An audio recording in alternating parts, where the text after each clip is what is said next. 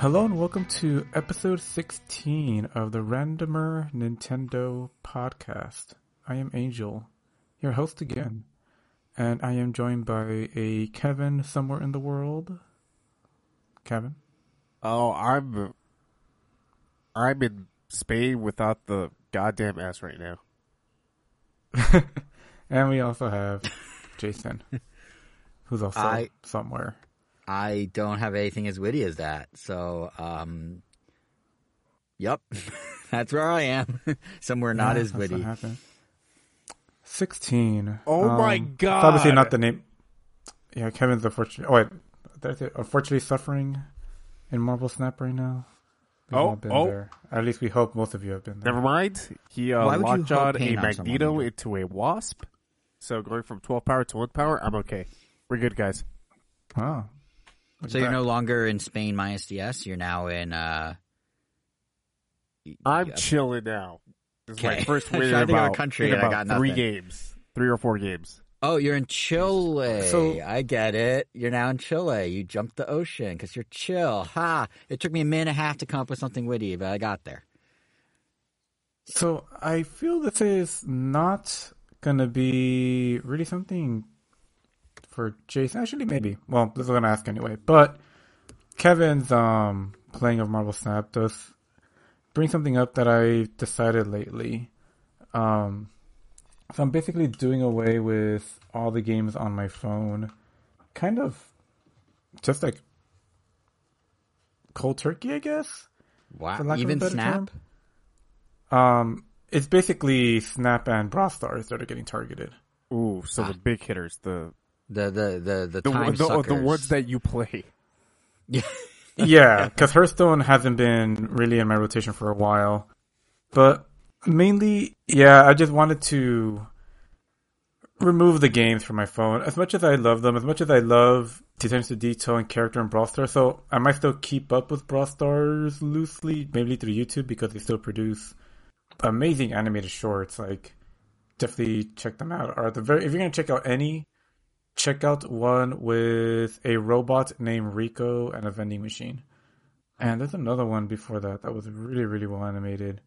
Um, well, they, they essentially do these like character videos like Team Fortress used to do. Remember, like Meet Or the Spy, Meet the Medic. does or Overwatch does do that as well, um, essentially. And they do those as well, except they're less of a here's their backstory, and this is more like you know just something that's a little skit. Like in one of them, it's just this, uh, I guess, Southern Belle looking character making making muffins that look like they're also grenades, and then she leaves her house and just starts blowing people up. But it's animated in such a nice art style. With I mean, you could tell like they it's a movie level animation. Like the quality of the movement and the visuals also are pretty distinct as well. Anything to do anything in CG is kind of crazy. Just how much money is getting poured into these. But then again, I mean, I guess these mobile games are very profitable because Raid Shadow Legends, as their ads keep letting me know, is celebrating their fourth year. And honestly, like the budget, say what you will about the game, it doesn't look like it's my type of game, just what based on what it looks like. Which I, and it also just looks like ninety percent of these other games that I've tried and just didn't click with, like the Ninja Turtle one, which is like the same kind of deal where you just have a little army and you beat up someone else. Wow, tangents. I already forgot what I was talking about.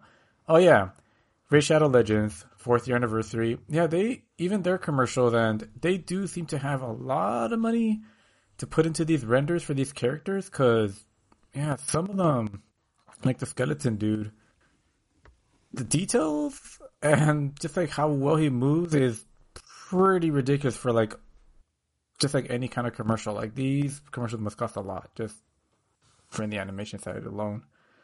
Um, but yeah, essentially, I've just been trying to find ways just to streamline and reduce some of the chaos in my life. And I've noticed that for a good maybe half a year, I haven't even really used my WaniKani, which is like my kanji learning app. That I know Jason knows when I was using it often, I was really using it. Now I don't really touch it. And anytime I do kind of grab my phone just randomly, it's always just to like boot a, quick game of Brawl Stars or Marvel Snap or just check the Marvel Snap store or something. And and to be And- clear, just to chime in as the person that's been on the other side of this, when he says he like grabs his phone and plays Marvel Snap or does some Japanese in his Japanese app, it could be in the middle of a conversation. It could be when we're driving somewhere. It could be in a social setting, in a single setting. It's any use of his phone. He dives right into that, regardless of what's happening around him. Yeah, Ain't nothing and wrong with I figured if I'm gonna, and if I'm gonna I'm do just, anything I'm on just my observing, phone, just pointing it out. I think for now, at least for the time being, I just want it to only be productive. In the at least I can do the Japanese learning. I would rather, much rather return to that. It's a shame too because I've been enjoying Marvel Snap a ton, but it's just more of a distraction than a game I plan on like getting really really good at. And Brawl Stars, I had just been playing that game for I don't even know how many years at this point. That I love that the dev that the devs seem to really care and really listen to fan feedback. They've redesigned, remodeled so many characters. They've overhauled the system where pretty much it's like almost not even like a gacha anymore. I don't know. It's it's really interesting. I will try to find a video during this recording at some point and send the link to Jason just to kind of. Sh- it's a video that kind of talks about how that app or how Stars came to be and just to kind of give you like an insight into that game. Because even if you don't plan on playing it or haven't heard of it, it's pretty interesting. And it's one of the free to play models that I hope catches on more because, I mean, I love it. It's probably overall my favorite, I guess, mobile game.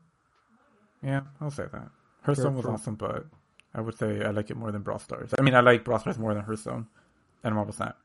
For what it's worth, But, excuse me? I was gonna say for what it's worth, I got some numbers to your point about how big the game industry, the mobile game industry, must be.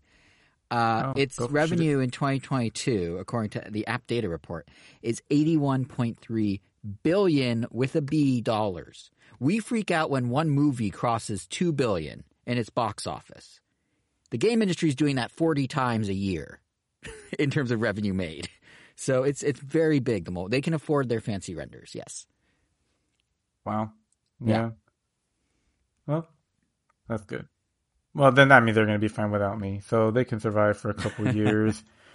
Hearthstone, I had thought about like maybe I should just play again, but they're literally about to start another rotation, which would officially make me like two sets behind. And this is the kind of rotation where it's the beginning of a new year. I think it's like the year of the wolf now. And what they do is that they change the three out of the six expansions that are out right now are going to get rotated out. So if there's ever a time to, you know, jump back in, it's basically now. So it's also the best time to jump out because, you know, once I miss out on this rotation when it's at its minimum and let it grow, then it'll eventually be, I guess, too different for me to get back into. It's almost like helping my cause. But, yeah, I don't know. Lately, I've just, when I play games, I guess I've lately been feeling I've been left feeling um guilty for lack of a better term. Unless I'm playing a game with someone else. Yeah, playing any kind of single player game or game that isn't actively playing with another person that I know has just left me feeling guilty. Or like, damn, I should be doing something else.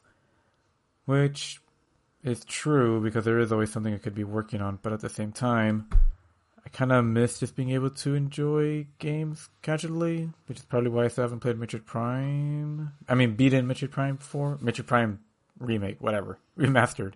No one's beaten But- four yet, I don't think. oh yeah, but I mean, do either of you have any games that you're like, or just I don't know, anything that you're stopped doing recently, or maybe you're gonna do the other way around? You're like, I need to pick up another mobile game. I mean, you, Jason, you play a lot of passive mobile games. yes, when I think of I do like passive. like mobile games like oh you play none of the ones that i would play maybe like marvel snap for those two weeks but i it was like can't three picture weeks you to be fair, and it was pretty fun. yeah but i can't picture you actually like you know playing a mobile game that would that's more than just like checking the status of something or Yeah, i guess doing like a quick mini game which is like pokemon is probably the most. yeah, and even that I don't do. Now I just do Pikmin, which is significantly less uh, time Yeah. taken. But it's funny because I will like go walk because I need to get whatever thing in Pikmin. So like my gameplay is literally going on like two mile walks because I'm like, oh, I need to plant the flowers and get the four leaf clover Pikmin or whatever. Which is, I am playing the game, just not in a normal definition of playing. But yeah, no, I, I think for mobile games in general, I do prefer like the more. I, I, I think I was saying this before, but I, I prefer the more passive stuff on mobile, and I found that I'm enjoying shorter games more. Like I had a really fun time just spending an evening. We talked about it last episode, just spending an evening playing Super Mario Land 2 for the first time. Got through the whole thing in like one sitting. It was great. Like this like bite sized games trend that's kind of bubbling up, and like some companies are starting. There's like I forgot what publisher, but there's a publisher who's like they're gonna make it their like mo to make small bite-sized games and some as kind of these small experiences.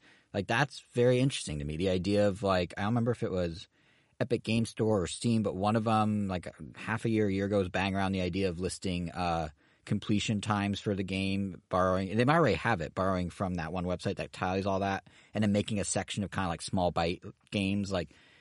That also is very intense. Like that's a selling point to me. Like I, I think I've found that I like kind of contained short experiences a lot. So I think if anything, I'm moving more in the direction of that. And of course, there's exceptions. Um, and I never beat my games anyway, so it's not like I really, you know, put a ton of time into other games. But like knowing I can get from beginning to end in a shorter game, I think I am gravitating in that way. So it's kind of I am trying to pick up more of that, and it's exposing me to a lot of non Nintendo stuff. I mean, I know I mentioned it many times on the show, but what remains of Edith Finch, like I was just like, whoa, like that was such a cool experience for me. I never Nintendo's never put out anything like that. Like you know, Sayonara Wild Hearts, another cool experience. Man, is very if only you had like a PS5 or a PC, man, there'd be so many games that Kevin and I could like recommend. Recommend. I mean, even on Switch, there's like four thousand games. I mean- there's a lot of open. No, well, yeah. I mean, Switch obviously has a ton of those games, which Yeah. is great, and also that they're still getting more and better more. But you know, like there's already a ton of others that we know are really good. Yeah. that are you know already exist. you know what the that- other problem that I feel like, oh my god, Jason would love this, but no, he has to hate everything that isn't Nintendo. I don't though. That's what I'm saying. But you know what the other problem is, and this goes back to you mentioned Metroid Prime, and it's funny. You and I were kind of talking about this the other day casually, but you mentioned Metroid Prime, and in thinking about like how I like shorter games, I'm at the point now where I don't know. I understand Metroid Prime is a remake. It's a very pretty re or remaster. It's a very pretty remaster. I'm enjoying. It looks great on Switch OLED. I didn't mention that when we talked about last time, but it looks really nice on that screen. I don't like that it's telling me I need to play until it decides I can save. I'm getting to the point in general that save points are just I don't know. Like just I understand a lot of console Switch as well have suspend states, right? And I think Xbox lets you suspend up to 3 or something. So that's a step in the right direction. But like I wanted to play I wanted to do the Tetris 99 Maximus Cup over the weekend, which yes, they're still doing those. Yes, Tetris 99 is still awesome. Don't forget it exists anyone out there. It's a really fun game. But um they did one for Fire Emblem. So I was to play and I'm like, okay, yeah, I got like half an hour. I can power through that. And then I was like, oh, wait, I still have my suspended Metroid Prime because I was like halfway through whatever that first or second environment, is, like the deserty one is.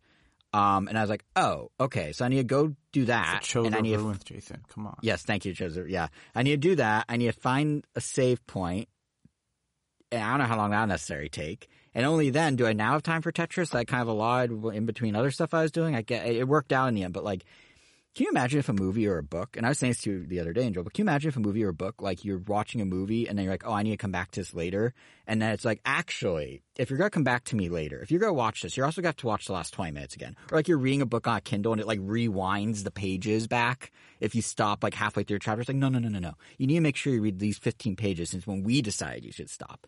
And it just feels like I understand Metroid's a remake, so it's a little di- remaster, so it's a little different. But it just feels like this idea of like the game tells you when to start and stop. It feels very archaic now, especially in this kind of era of like It. De- I, I know? feel depending on the genre, it makes a lot of sense because Alien Isolation, obviously a game much more recent than the original Metroid Prime, also used that same system. You had to run to these phones and like go through a whole little rigmarole to mm-hmm. actually like save the game because like the pause menu is like not even like paused in real time. Like everything is always going in real time. Mm-hmm. So if you're gonna save, you know, you know, hurry the heck up. But you know, for those kind of games, and I guess Metroid to a lesser extent, maybe just because it's obviously felt easier since I, when I first played it when I was 11. But you know, because you're supposed to survive in these environments. Like the whole, I guess, concept supposed to give you anxiety or just make you, you know, strategize. Like, okay, like I'm losing health. I can either go back to the safe point I was just at, so I don't lose my crop progress, or you know, you could gamble it, for lack of a better term. Right. And You know, add, some- add some stakes to it. But that being said, though, I while I do understand that it could add tension and immersion to your gaming experience, like it does in Alien Isolation, it obviously makes saving stressful.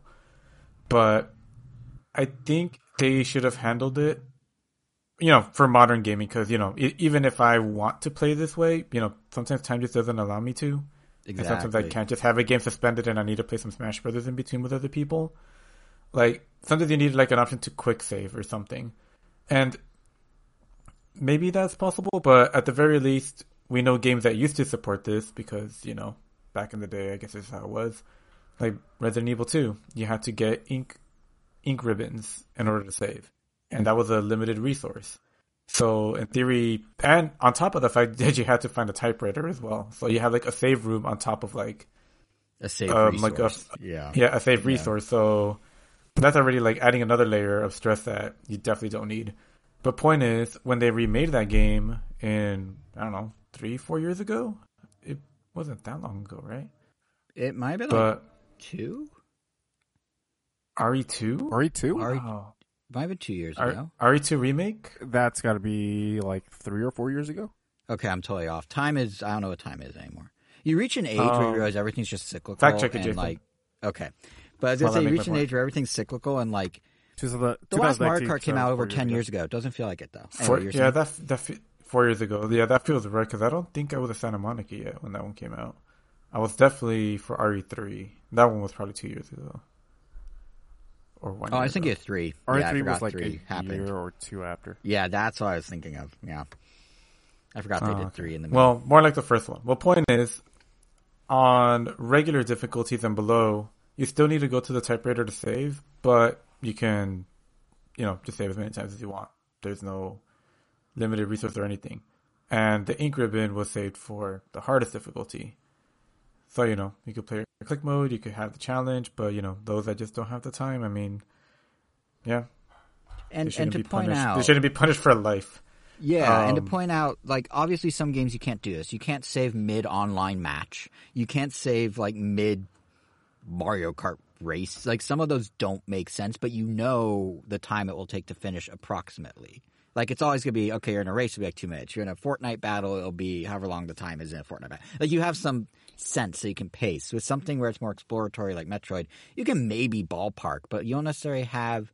You can't pace in the same way because that's part of the the the exploration of the whole game. Is they're not always like, oh, every twenty minutes you'll find a save room guaranteed. Like that's kind of you know. I will say like there are they are I won't say super close to each other, but you can usually get to one from one to another You in can like get to 10-ish yeah, minutes. it's not too much effort, but it's Yeah. just like in, in concept, it's just I don't know. Oh no, yeah, yeah. It seems like I understand at the time some of the technical limitations that made it so you can't just quick save anywhere, or you can't, you know, like even like if you look at like Zelda games, like it used to be you could save anywhere, but then you start at the start of the dungeon, or you could save anywhere, but then this and that next thing. Now, like Breath of the Wild and Pride Tears of the Kingdom, you save in the overworld, you're plopped exactly in the spot that you left off, basically, or in the same little like nook of the area. Like it's not like it used like those Yeah, so guess it yeah. just depends on how many things they have active, but yeah, I mean they definitely could add something, and you know, will it make it a better game? You'll definitely get a lot of people complaining that the people that beat it that way aren't the true. But you know, I think at some point, other. how many? That's the other thing. It's like who ca- do people? No, yeah, like- that like- you don't. No, no, but like like the gatekeeperiness of it. Like, Oh, no, yeah, that's go, a- yeah. well, you didn't watch 2001 with the, a Space Odyssey in the dark, so you don't know what it was actually like to be in space with Dave. Like that. No. like No, yeah, I, they- think- they I always- think gaming needs to get over that hump. It's a, such a mainstream. We just talked about 81 billion dollars for mobile games alone. Like it's so mainstream. yeah, that this they- idea is. Yeah, we're past that. I feel like as yeah, if someone if someone else's enjoyment of something is actually impacting yours, then there is something that you need to rethink. That's yeah, yeah. basically it. And I know you Um, weren't suggesting it's valid. You're just saying people will say it, but yeah, No, no, yeah, yeah, yeah. More, more than just anything. But yeah, you're obviously going to get the people that complain that they didn't truly beat it. Obviously, you know, it just becomes I guess we'll call bragging rights for lack of a better term. It's just like, oh, well, I beat it like this, but you know, they still get. You know it's a great workaround for that? Achievements and trophies, and if Nintendo ever Nintendo missions, I guess. Exactly. Where like maybe you get a well, special. which are well, I guess not. Nintendo f- sometimes. But, well, Nintendo has yeah. missions now with you know you can customize your Switch uh, profile icon by doing certain things unlock certain things. Oh, so there you go. Yeah, like do Yeah. that. Like, hey, did you speed run Metroid? Cool, you get like uh super slick And honestly, looking that's cooler because then, Like, then you don't cool. even have to say yeah, you don't even have to say anything, and then it's just like, oh, well, they have the Phazon Samus suit. That means they beat it in the Yeah, and then, like, you're not, like, time. holding back people who need their pacing, but you're letting the people who Yeah. want the like fuller experience to get. And by the way, props Yeah. to Nintendo. We never Point talked is- about missions and rewards are basically their achievement system. And it's really clever how it's in the profile. So Yeah, which is really that's cool. cool. Yeah. Yeah, but yeah, essentially just try to think how you want. Uh, I forgot what I was gonna say. Blah blah blah. Why did I even bring up? We still need to ask Kevin. Kevin, hi, you're still here. Are you dropping in, in Angel fashion? Are you dropping anything? Or in Jason fashion? Are you picking up any specific type of game? Like, how, what's going on with you?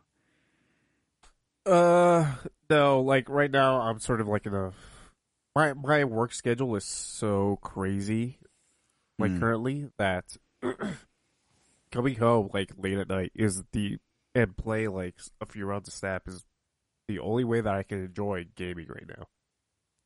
Um, like I started the Dead Space remake, got a few chapters in, and then I had to drop it. Like Resident Evil 4 remake just came out, and apparently it's fantastic. And I just, I don't know when I'm gonna have time to enjoy that. So it's just my schedule's just very, very front loaded right now. Right. Or right. just loaded. Which for, ev- which for everyone listening is part of the reason that you may be now noticing we posted this on a Tuesday instead of a Sunday. It's all of us got busy over the weekend, but yeah, Yeah. so So it is what it is. Um, but yeah, like Snap is just like the perfect bite-sized game for me to just get a few matches in.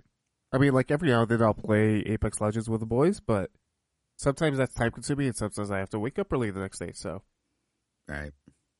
yeah, just I, I I was going to say to your point about Snap, that is something I really enjoyed in the time that I spent with it. Obviously, I didn't get as heavily invested as you did or Angel. Definitely not as you, since you're now quitting the game cold turkey. But um, no, definitely the fact that like you can go in and know a match will take like two, three minutes tops is, to my point about bite-sized games. That's amazing. It made it really easy to just pick up here and there for a few minutes, and then I found myself, of course, playing for two straight hours. But still, like I, it, it's definitely a selling point of the game. I think. It definitely is, but you didn't let me finish my thought. It's okay. let him finish his your thought? thoughts. Wait, I didn't even Yeah, we- hear a thought. What thought? Well, because I was starting it and then we jumped to Kevin, but that's okay though. oh, I'm sorry. I just didn't want Kevin to feel excluded.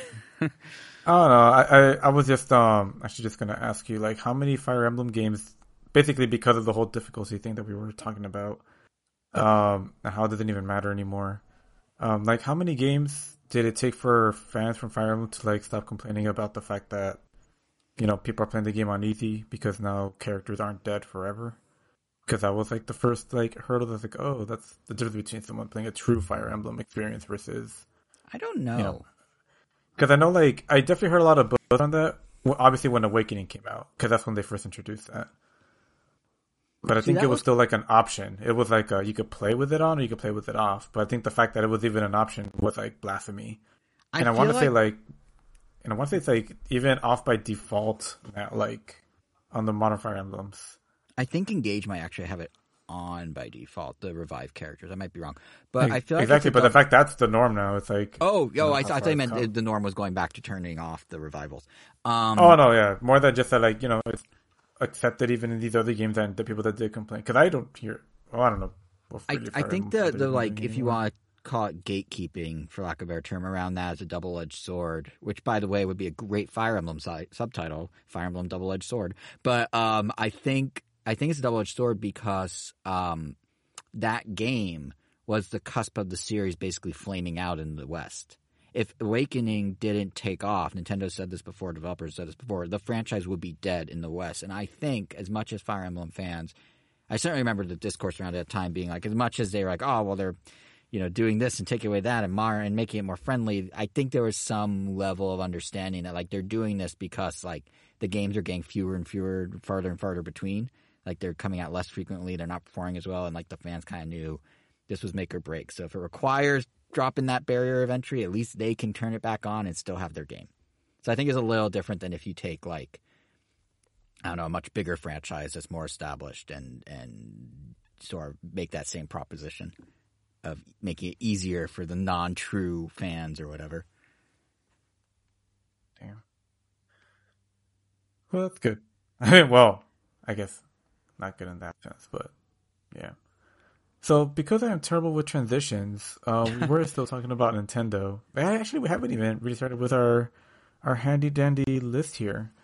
So I'm actually gonna just pick one randomly. Is that okay, um, Kevin? No, or is there Uh, anything this is random or? Nintendo. Oh, okay. It's in the Oh, name. makes sense. All right, so um, we're just gonna pick the third one from the top. That is oh, the Mandalorian first half of the season. Okay, okay, that's me. Is anyone else watching? I do see a note that says tied to Last of Us. Yes, I made a comment because I know we're going to talk about right Last now. of Us.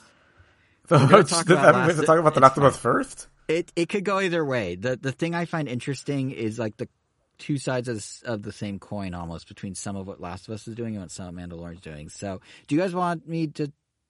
It might be easier to talk about Last of Us first. Should we talk about Last of Us first, and then I'll bring up my Mandalorian point Well, what a twist! We didn't even end up on the one that I have said because so it's truly yeah, randomer. it's not just randomly yeah. choosing. You have to randomize it on top of that, and then I start talking about a different topic entirely from what you said. That's how you get random Yes. Nintendo.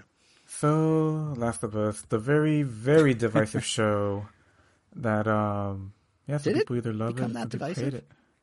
Uh, I don't think so. I think it's mostly beloved. Um, I just, I do know some people that didn't like it or were very, didn't really agree with some of the choices or some of the things they cut, which I argue aren't that big a deal. Which kind of, but you know, we, we'll, we could get into that later. I'm very curious what you guys thought. So, to sort of set up that question, um, for me, I thought the first half of Last of Us was incredibly strong with the world building and obviously the the bottle episode of sorts with um, uh, uh, Nick Offerman's character, whose name I'm forgetting, and his husband. Like that was great. Like it was really good. Yes, thank you.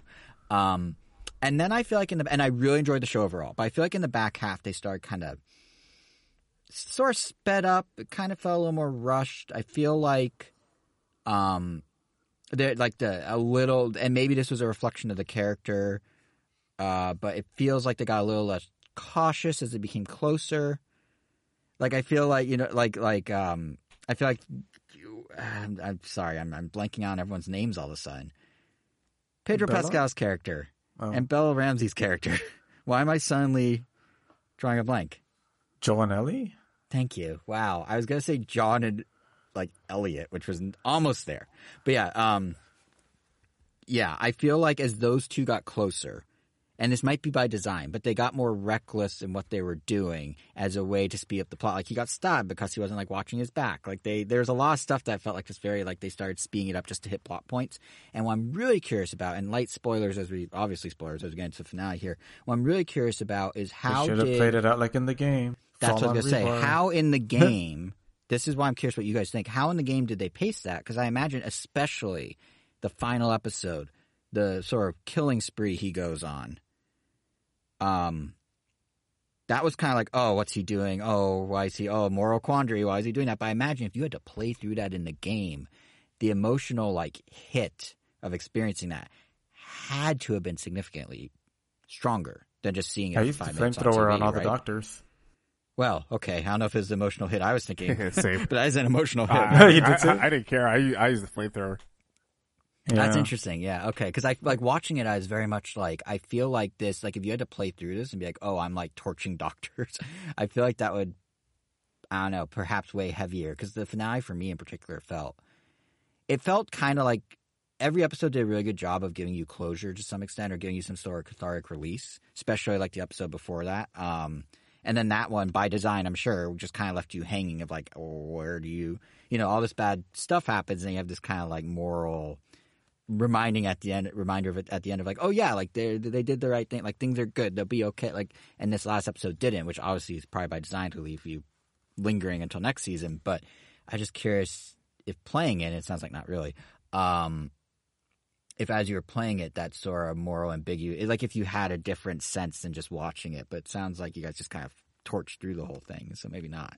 I mean, I I wouldn't say there was more ambiguity because I mean, you know, because we are playing it, because we are Joel for this like forty plus hour adventure compared to like an eight hour television show.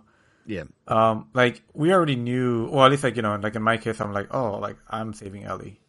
So I don't know. I mean, I guess I kind of made the choice easier, but obviously, you know, the fact that I had to think about it that way, and then you know, you don't think about, I guess, the pros and the cons or the consequences, and I mean, Well, that in It of works out that itself way is kind of interesting, though, because basically, because you had so much more time for that relationship to sort of grow between Ellie and Joel, it was a natural. it was a no-brainer. It sounds like it was just like, oh yeah, that they're the bad guys. You save her. But in the show, I feel like because it was moving at such a quicker pace, and somewhat again, I think by design, they left it a little more like, is Joel in the right? Like every episode was very much like at the end, like Joel and Ellie are okay. They did the right thing. You know, the guy um, in the second last episode that wanted her to join his cult, like she took care of that. That made sense. You're like, yeah, go her. But then, like, you know, Joel comes busting in to save her, and it's like, yeah, he should save her. That makes sense. But then the next episode, it's like, is he saving her for the right reason? It seemed maybe I don't know. Like that, like just the parallel of those two.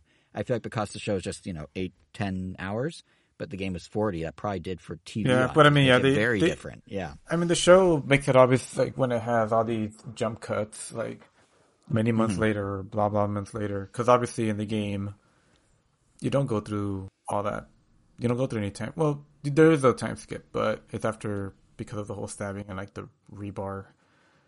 But yeah, um, the, the yeah, way that, fin- that that Joel gets hurt in the game is very different from how he gets hurt in the TV show. does it make oh, more did, sense? did we say spoilers at the top of this?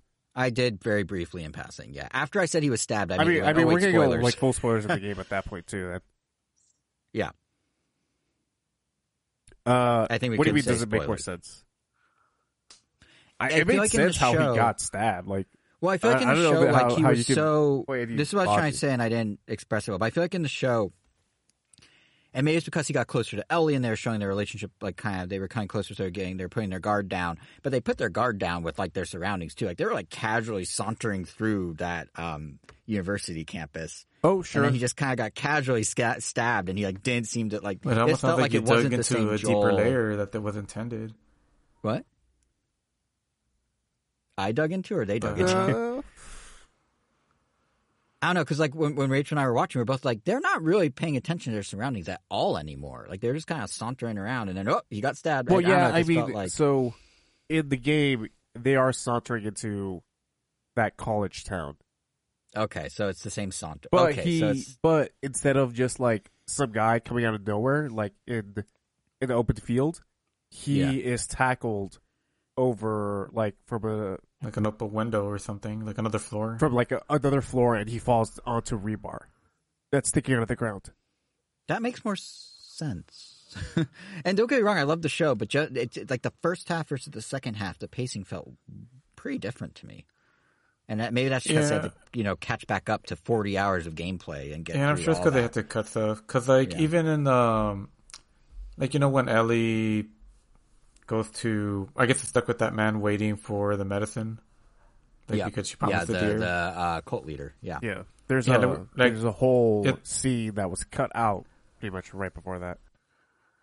Yeah, and this is like the one where people had like some issues because actually before and during, because um, basically while you're waiting, you end up getting attacked by a bunch of, you know, infected for a while. So you have to basically work together with him. It's almost like developing, like you know, a bond with this character. That then you know, then you get the little twist. It's like, oh, we know who you are this whole time. Right. And you know, I guess, I guess I, I could go either way on this one. Like the way that part was paced in the show, I felt like, oh, okay, you didn't need them to fight a whole horde of people. But I mean, I guess I could see how it could still add. Some... Yeah, I mean, with that in specific, the outcome is still the same, right? Like, Yeah, exactly. The other one that people have pointed out that I'm like, uh, I don't really have a good answer for that outside of like they just wrote that part out. But in the game, um, Ellie, well, actually also in the show because they do have a line mentioning this, um, that Ellie can't swim, like to the point that she's basically a falling rock. And multiple times throughout the game, like you, there's usually some water puzzle or you have to cross like a torrential current and you have to figure out a way to basically get her across without having making her swim in any way. And there's even a part, I think actually it's when they were escaping the town, where that little kid that got infected, that they also fall into like a river from like the top of somewhere. But you know, all water hazards have been removed, and people were arguing that by removing those, you're kind of removing like a constant reminder that this journey is impossible without Joel, because that's kind of what those games, those mini games were supposed to portray that she can still be like a sitting duck with no way to pretend defend herself, but that she seemed pretty capable in the series, or at least the series made it seem like she would probably still survive without Joel. But I don't know if you guys agree or disagree. If like I don't the know. removal of her fearing water as a factor actually was I mean, a factor. I understand. I think there's some logic to, you know, if she can't be killed by the uh, infected, right? Then Yeah. what's her like risk factor? So I get that, but at the same time, I don't think we watched even in you know just the show. Obviously, we watched her sort of build up the skill set to get to the point where she was able to take care of Joel. Yeah, that's why I felt like So I don't know if the didn't really water it? hazard itself. Yeah, I don't know. And I, well, and I feel, given your reaction coming from you, someone that hadn't played the game, still felt that like, oh no, she seemed like she developed it fair and square, or like, but I guess the whole point, I guess, is that they want dependency on Joel portrayed by Ellie, or I guess more so. Right. Which, Not so which much I that- can I can get. I understand that. But like if you look at like how she reacted when they were scrambling uh the town with the with the little boy and his brother I'm forgetting their names that had the large infected guy sort of crash it at the end. Um, the way she was like not really holding her own there versus three episodes later and whatever time jump where she's basically running the show because Joel's out of commission. That to me shows some growth. Yeah. Now maybe it's too much growth to these people's point, but but knowing roughly what happens in too much part character two, development, too much. uh, I, I kind of see why they needed the growth they did in the Bring TV it back. Well, Yeah. so what the game does is it goes through like an entire year, right? So it starts Mm-hmm. off, I guess, fall, then goes on to winter, then spring, then summer. And so you get those title cards whenever that happens. I don't think we got one in between them getting ambushed at the college and then winter. No, there was nothing. I think That's- I think that's think it why- said like three months later or something, and I was Did it? Yeah, or however many months, but it didn't. It didn't. Um, I don't know. I don't remember actually. Because I think that might be the biggest part of it that we're not really getting that. Oh shit! You know, it, this has jumped a couple of a couple of months. That that's yeah. why. There, there was definitely a time jump at some point that they called out, but yeah, I don't know. It's just like I feel they could have benefited from an extra episode or two. Maybe I don't know what they would have done in it per se, but it just seems No, but like they yeah, started 'cause really they- just going plot. They really just started hitting plot points by the back third. Like they weren't like developing; it was just plot points. They got her skill set up till he got after he got stabbed, and that's just like boom, boom, boom, done. Well, I think you feel more development for these characters. Uh, obviously because you're playing along with them in the game, right? Yeah, yeah, totally. So of course that's not going to translate to TV that well, because if you think about if, and this is my opinion, Mhm. but the second half of the game definitely has much less uh plot development or character development Mm, than uh okay. uh, than the first half. So I think mixing that with you know the pace of a TV show is probably why the show felt the way, way. that it that yeah the way that it does. because they were very true to a lot of the game from what I picked up on at least. Um, like shot for shot, dialogue for dialogue, the giraffe. Like there's a lot of stuff that was very true to a game that already had a very cinematic flair to it. So if they were still trying to match the pace of the game in that same earnestness, I could see how if the back half was as plot developed, the show would fall into that same sort of situation. Yeah. that, that makes some sense. Yeah. Um, I still really enjoyed it. I'm nitpicking because I like it so much. Like if I didn't care for it, I wouldn't have this many thoughts. Be like, whatever. So I am very excited for part two or season two or whatever. Um, how do you guys feel about the amount of infected in the show though? Because I know that's been a flashpoint, and now the creators are coming out like, oh, we'll have more in season two. Did it bother you that bother there me. weren't? yeah, it didn't bother me at all. I just thought of it as like a human drama in a post-apocalyptic world, and the Bill episode really sealed that for me. That's well, the purpose how I of felt show. about it. It's Well, like, Yeah. What bothered me at the end of the day was that they went out of their way to talk about how the infected work, only for them to not really do anything with the infected. Right. That's with fair. with the exception of that ep- of the second episode where uh where they accidentally step on like a twig and then the rest because in the, in the show they work sort of as a hive mind instead of like independent infected.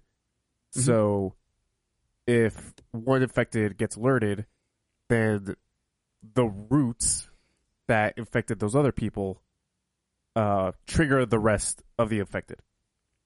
Um, and so that's really only used in that second episode. Um, and they changed it from people getting infected via spores, which makes sense. You know, you you you don't want your stars to be covered in a in a uh, face mask for Yeah. the duration of the show. But at the same time, you did nothing with it. So what? So at the end of the day, what does it matter if you change it from spores to tendrils? You know. Right. And they've sort of alluded, if I'm not mistaken, that they might also bring back spores in some way in future seasons, right? I feel like I read that somewhere. I feel like they. "Oh, I feel feel like they might as well just retcon it at that point because like the tendril stuff, it didn't matter at the end. Yeah. Yeah. I mean, I was totally okay. And especially in contrast to a show like Walking Dead or any of the other, you know, kind of post apocalyptic shows.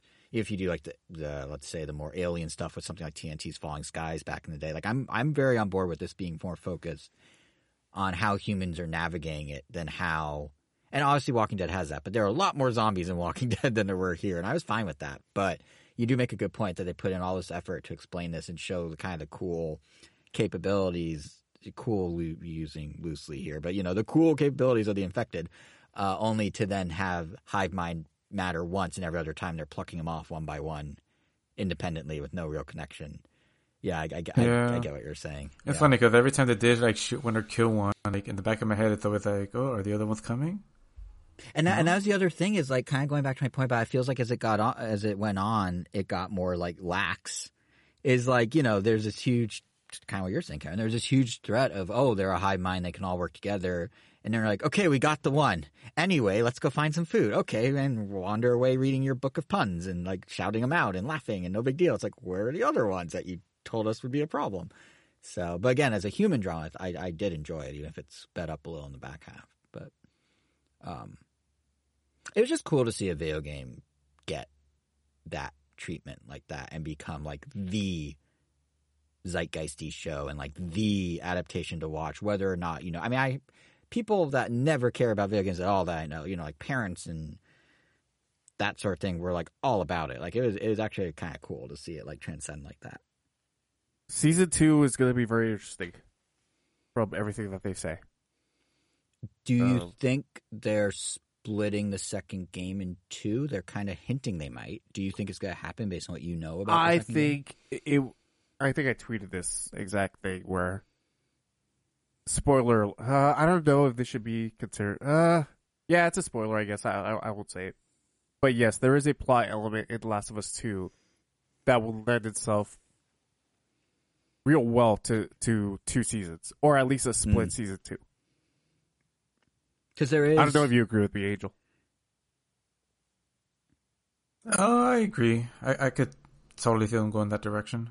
the the thing that that one has to think about as a Last of Us Two fan is exactly how they split the season. Um, because if they go one route, fans of season one won't be happy. But if you go the same route that they went with Last of Us Part Two, then you have the video game fans that aren't going to be happy. So it'll be really interesting to see how how season two plays out.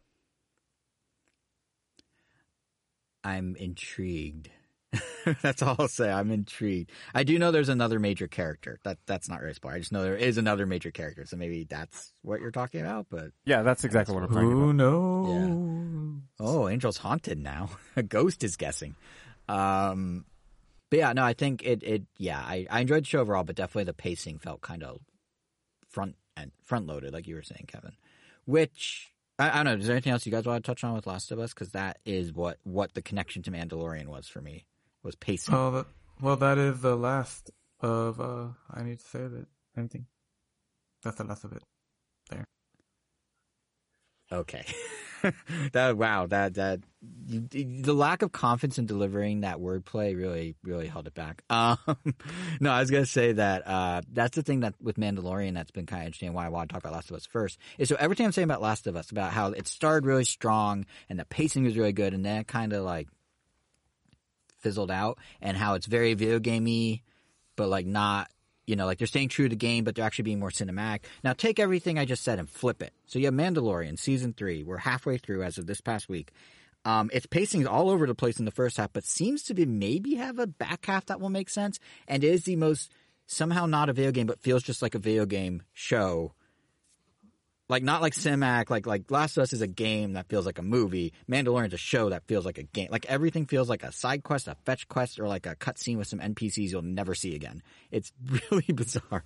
But the like, and that's how it was for season one. Season I don't know. Have you guys watched much Mandalorian at all? Any of them? Um, I have not because the final episode has not aired yet. So They probably never will. They don't even have a roadmap. They're just doing it till the. month. I have that out, because it is no, the, the the last episode of the Fair. season. I mean, Oh, the season. I, watched- thought you meant the show. I was like, wow, okay, you're never No, watching. I But mean- um, but no, but like season one, two, you've seen Angel.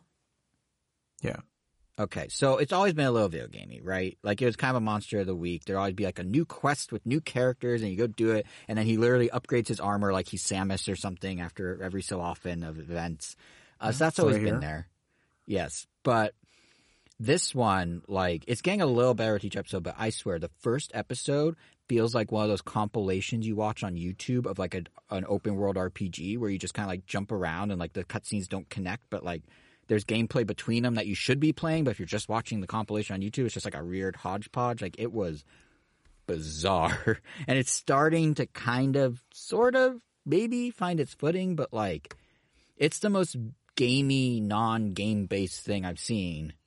And it's just so funny to be watching that right after the most true to a video game adaptation probably that there's been, which also feels nothing like really a video game because it's so cinematic to begin with in Last of Us. But um, yeah, I don't know where they're going with Mandalorian, but I'm a little concerned, confused. I'm not sure what. They are leaning in on the video game thing a lot more. They have like a straight up Star Fox sequence in the first episode or two. I think it's the first episode. And then they have like a borderline like Metroid exploring empty caverns of a planet sequence. And then they have like a uh oh what was the third one? There's another one that I was watching like, oh my god, this feels like a video game. I forgot what it was. But basically like they're leaning all the way in on it to mix results, but it's it's just interesting to have a flagship show like The Mandalorian, which is Disney Plus's flagship show, let's be honest. It's the show and it's just sort of I don't even want to call it spinning its wheels. It's just not. I don't know where it's going. Which when you're halfway through a season to not have any idea what exactly they're trying to do, it's weird. So in the same way that halfway through or like three episodes into Last of Us, I was like, oh my god, show's amazing. And then as the rest of the season developed, I'm like, okay, it's great. Maybe amazing was strong. It's great. This one, I'm like, I have no idea what's going on. And I'm kind of hoping in these last few episodes coming up, maybe it will make sense. But it's just such a weird thing to be watching a show and have absolutely no idea what exactly they're trying to do. So that's all I wanted to say about Mandalorian. But I had to bring we had to talk about Last of Us first. So I could do the contrast essentially. Um, I am going to a panel for it on Friday for Paley Fest with the Paley Center. Um, maybe they'll explain the plot there. I don't know, but I'm just hoping to see an animatronic Grogu on stage, which I don't think is going to happen, but I could hope. Um, but I'll be sure to say hi to Pedro Pascal for you guys if I, if he's there. So. Well, speaking of Pedro Pascal, we almost, maybe, possibly saw him two weeks ago when we were at Disneyland. Well, do you mean him or just someone dressed in a Mandalor or uh, yeah, in a Mandalorian like outfit? No, I, I, actually him, dressed up Him. as the Mandalorian. Oh Yeah. right, yeah. We had a theory, of course, that what better way to promote the Mandalorian than Pedro Pascal spend all day in a suit where it could be anyone, but they know and he knows it's He'll- him. Yeah, like he'll only poke his head out once. There'll be like that one straight picture that will hit the internet, and yeah, I mean, I mean, they've done that. They had Josh bank. Gad um, run the Jungle Cruise, and then they did like a two minute video. yeah, they also had Johnny So Depp appear in happened the before. Pirates of the Caribbean ride. Right, right, exactly. So, So- you never so know. if but he wasn't there when we were there. So if anything, it probably was true. It's a good chance it yeah. was true. Well, if he wa if he was outside, but it was raining, so the Mandalorian and his beskar armor or whatever couldn't handle the rain, so they kept him inside. So Uh, well, point is, in Disneyland, we spent a decent amount of time in Toontown, and actually, We oh no. I guess that was me. Yeah. Uh, because yeah, sorry, my bad. Because they have a new ride, the Mickey's Runaway Railway. I want to say that's what it was called. that Mickey and Minnie's, the Runaway genders are equal. Mickey and Minnie's Runaway Railway. Ah, okay. Which is a new, yeah, dark ride. I think that's their Yeah, their term. it's like an old But- school dark ride, but modernized, which is kind of cool. yeah, a amazing showcase of like projection technology. Just super cool. So, you know, the colors are vibrant. The world just looks crazy, all without glasses or anything. I don't know. It's just a very fun, quick, and immersive ride. Like basically what I wish Mario Kart had committed to. Like you know, one or the other. But you know, we already talked enough about that. But otherwise, Well, yeah. if you want to draw the comparison, I have some thoughts there, but we should maybe let's describe the ride, and then I I, have, I do have a comparison I want to make because it's weirdly similar, the two of them, in many ways. I'll allow. But oh, should I just say? Do we want to explain the ride first? Like, kind of what happens? Oh, well, I mean, yeah, you just you're on a train, you know, um, the railway, and you're basically on the track, and essentially the train falls apart, and you're just spinning through different colorful, cartoony worlds where everything around you is projected and animated to look like you jumped into a cartoon, essentially. yeah, and you, the oh, I was gonna say, and the projections literally go everywhere: the floor, the walls, just not the ce- the ceiling, but They use a technique you may be familiar with out there, listeners, and maybe Kevin, you as well, called projection mapping, where basically they're able to perfectly map these these animations and projections onto shapes of all sizes, uh, uh, and shapes, and basically, like you know, you can have Mickey's head, and his head can be a full projection animation of an animated Mickey face.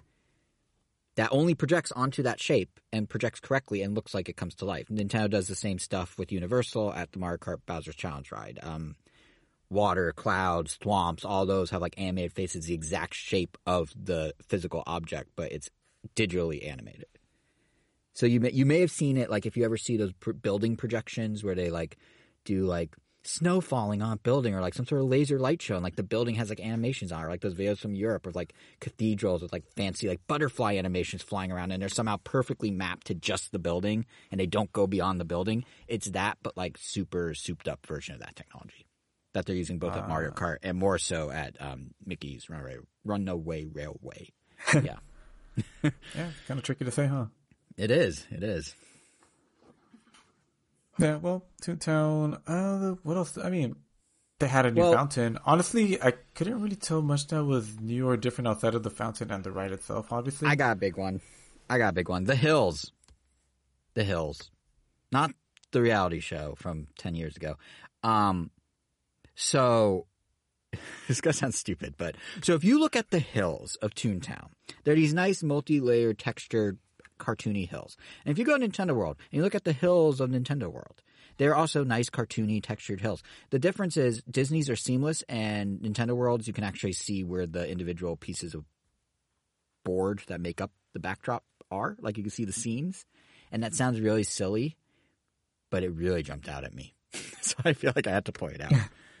but it, it is interesting though that within a month, roughly, Disney and Universal, kind of maybe coincidentally, maybe not, both have kind of a very similar thing with Toontown and Nintendo World, with Mickey's Runaway, Runaway Railway. God, that's hard to say. And with like Bowser's Challenge, the Mario Kart ride, in that they're both these colorful, over like exaggerated, super like lively feeling experiences where you walk in and these like cartoony worlds you're used to are like larger than life and right in front of you. You could like, go into Roger Rabbit's house. You could like go into a warp pipe or you can, you know, you see enemies moving around. You see the fountain with Mickey and Minnie dancing. Like it, it's very like the parallels and the color palettes and the s- size even are actually quite similar.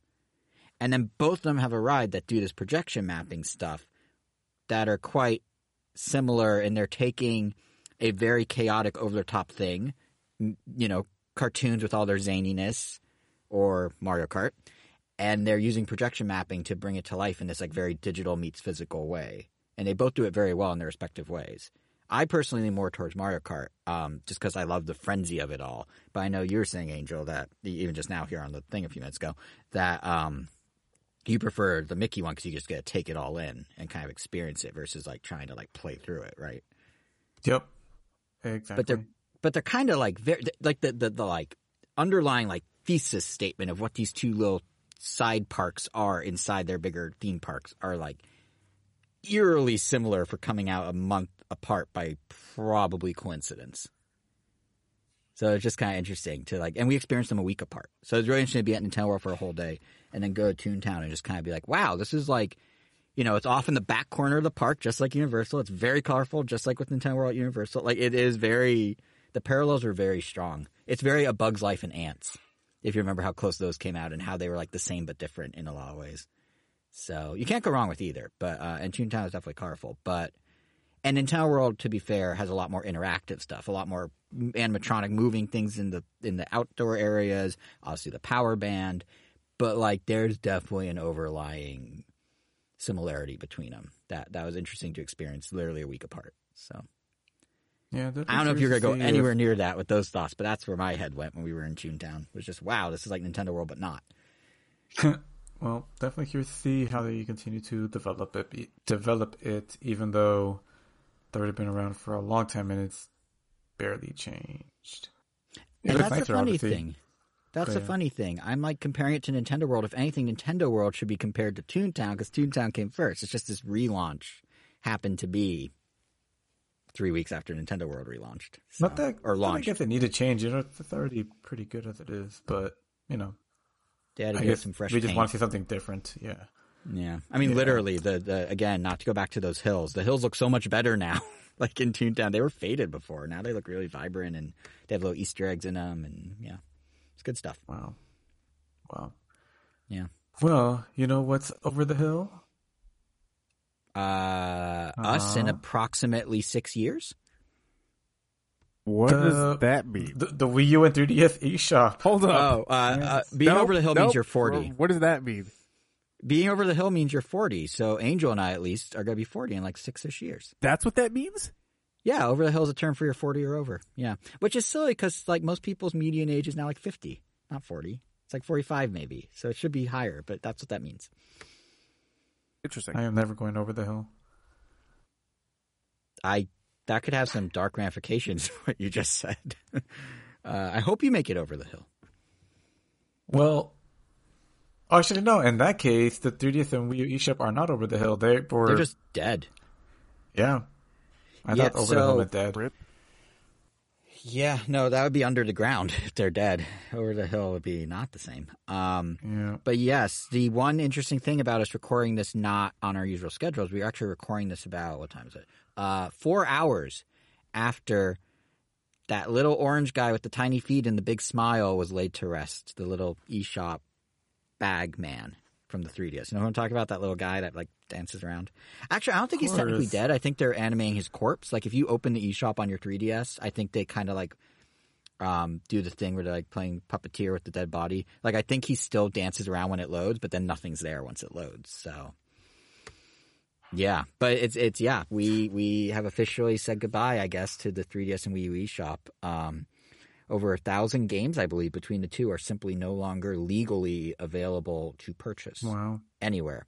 I believe 500 of them or 400 of them are virtual consoles. So there's games, legacy Nintendo games that you have no way to, again, legally uh, play, which is interesting given Nintendo now is drip feeding, you know, Switch Online with maybe a game a month or three games a month. So kind of interesting. But um, yeah, I feel like we we kind of didn't do a like, oh, here's the games to download that a lot of different people that have podcasts and articles and stuff did. But one thing I haven't seen as many people talk about, and why I wanted to bring it up, is we're not just in mourning for the loss of the little orange man and his, I don't know if he's a man, the little orange bag and his games, but also the world they lived in. Like that eShop, those eShops, um, we, Nintendo doesn't have that whimsy anymore as much. And that's something that isn't, you know, you can illegally pirate and still enjoy if you want. Um, not that we endorse piracy, but like you can't get back that kind of character that Nintendo used to have with, with the eShops. And I think, um, I think there's people that try and emulate it decently well. Uh, we talked about a while ago the Playdate and how I know Angel you weren't super sold on yours and I wasn't using mine as much as I thought. They announced a few weeks ago something called Catalog, which is their own little shop of curated games. And Huh. Among other things, one, you when you get a new game, just, like just like with the first season, it's a little gift you open, just like Nintendo used to do. But the fun one is when you want to buy a game, you Oh, crank it's not like, oh, the way Nintendo used to. like Nintendo used to do. Ah, yeah, the good old way days. But no, to, to yeah. buy a game, you crank the crank, which is the most Nintendo thing Nintendo themselves have never done.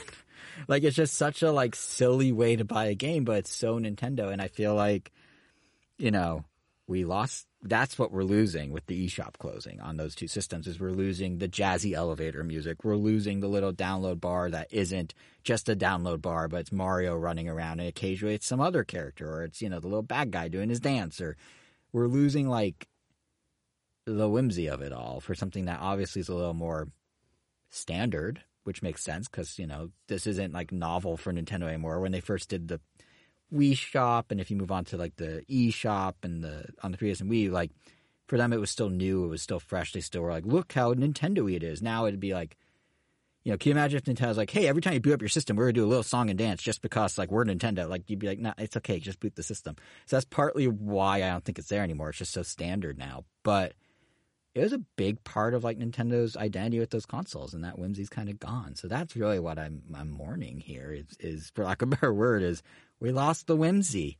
I would love to see for the Switch successor if they bring it back so a sad. little. Yeah, I mean it, it's it is kind of sad in a way. We lost whimsy with Nintendo in a lot of ways because like we didn't just lose it with like the eShop music or like the little dancing orange guy. We lost it in even how they market. I mean, think about and this isn't necessarily like a knock against them, but think about their marketing in that era of Wii U and 3DS versus their marketing now. It was so like personality driven. It felt very personal. You know, it was like Miyamoto and Iwata and Reggie, and they were doing silly memes and they were being like whatever, but it felt like they had a closer connection with fans. Now it's a lot more corporate, a lot more stagnant, a lot more like the big message because they're trying or pushing the message because they have a much bigger audience, right? So like, you know, the people that were into the weird quirky Nintendo or the diehard fans. I don't know if random Joe who bought their Switch to play Witcher 3 on the go, for example, is going to be like, oh, that Miyamoto's so silly. Oh, Iwata's holding a banana. No way. Like, they wouldn't appreciate it in the same way. So I get why it's standardized now. I think the fact But, that you like, even know it- who Miyamoto and Iwata are. yeah, exactly. Well, Miyamoto has sort of transcended. I think he has the advantage of being like the video game godfather at this point in, in public conscious. Um, So you're telling me be really I could go up to anybody and ask them, "Hey, do you know who Miyamoto is?" Not And anybody, but? I would bet you more people would would actually anyone that like follows gaming might actually know. I mean, he Okay, there you I go. think that was he's gonna be- anyone that what? follows gaming. yeah, but I don't mean like Nintendo fans specifically. That's what I'm saying. Like anyone who fought like. I don't know. I guess my point is that like we lost like this, this the closing of the eShop's kind of like the end of a certain chapter of Nintendo that was already on the downward trend. Like you know we haven't seen this kind of whimsy from Nintendo in a while, but like this was sort of like the period at the end of the sentence. So it's just kind of interesting to like see it go. And I, I was starting to say I think Switch too. Like if they bring back a little, you know, maybe have some fun progress bar animations, or maybe bring back some jazzy music. You don't need to go all in. And you certainly, if you're a Nintendo, don't need to go back to the way you browse those old shops because oh my god, I haven't. I didn't go back and browse up. I was watching people's videos of recommendations, and someone was going through the 3DS's like carousel for buying things and shopping. One, it's so slow, and two, it's just so inefficient. Like those interfaces are not good shopping interfaces, but they were fun. And if they can capture a little that fun with some music or a download progress bar, like I was saying, like sure, do that in the Switch too. Why not? But Yeah, I think there there's like they were very much rocks of their era, and that era of Nintendo doesn't really exist anymore. So it's just kind of weird to see it just like that was like I said, the period at the end of the sentence. It's kind of weird to just see it end like that. So that's why I wanted to talk about it and to say goodbye to our little orange bag friend, who never had a name. Oh, and the bunny from Badge Arcade. He's also gone now. And the Swapnote lady, Nikki. There's a lot of things that I just realized like don't exist anymore. Remember when the guy from Pushmo, Mallow, was going to be like a character for Nintendo, or Dillon from Dillon Rolling Western? Where'd those characters go? Like, all of it's just gone. Literally just evaporated. It's weird to think about. Yeah, and a little depressing, but you know Yeah. we gotta we gotta carry on. We gotta forge through. Gotta push through. Yeah, yeah, push through, just how Pushmo would. Just All like right, Mallow well- would. R.I.P. Mallow. R.I.P. All right, well, I guess that leaves us with the house cleaning then. House cleaning? Housekeeping? House. Housekeeping. All right, we'll go with yours. Um, all right, Jason, if you would. Oh, um, we're back to me. Oh, okay. Um, one of our shorter episodes, I just noticed. Okay, yeah, our uh, we're done for today.